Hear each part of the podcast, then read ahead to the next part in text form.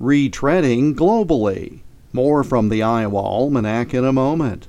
What a year it's been for the city of Waterloo. We launched our city owned Waterloo Fiber, bringing high speed internet to everyone. We reached a record breaking year for construction and housing permits, and the 4th Street Bridge Waterloo River Lights experience, plus the newly dedicated Five Sullivan Brothers Memorial Plaza, put us on the map as veteran friendly. With 80% of downtown occupied, we invite you to stay and play in our community of opportunity. Happy holidays from us to you in the city of Waterloo. Muscatine was home to a family owned manufacturing firm, Carver Pump Company. Roy J. Carver was the owner and had great interest in supporting new business ideas. In 1957, he was on a business trip to West Germany when he learned about a new tire retreading process invented by Bernard A. Nowak. The Nowak method used lower temperatures than in other retreading processes, meaning less damage to casings and longer durability.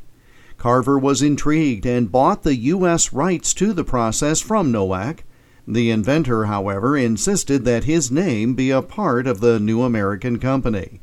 So Carver used Nowak's initials, BAN, plus the first letter of Nowak's hometown, Darmstadt, and the letters AG, the German abbreviation for Incorporated.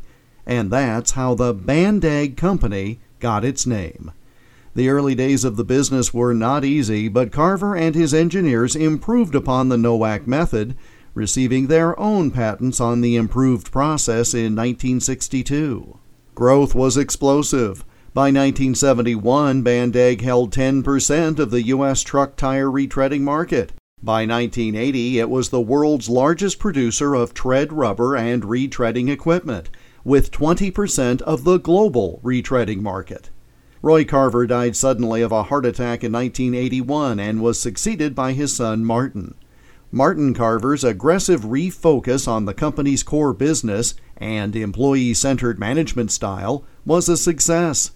By the end of the 1980s, Bandag held half the U.S. truck tire retreading market. Still headquartered in Muscatine, Bandag is now a part of the Bridgestone Company, but remains the global market leader for retreading materials and equipment. Since its founding, the Bandag retread process has kept some 300 million tires out of the waste stream, saving 4 billion gallons of oil. And it all started when the company licensed a West German process and formally incorporated on this date in 1957.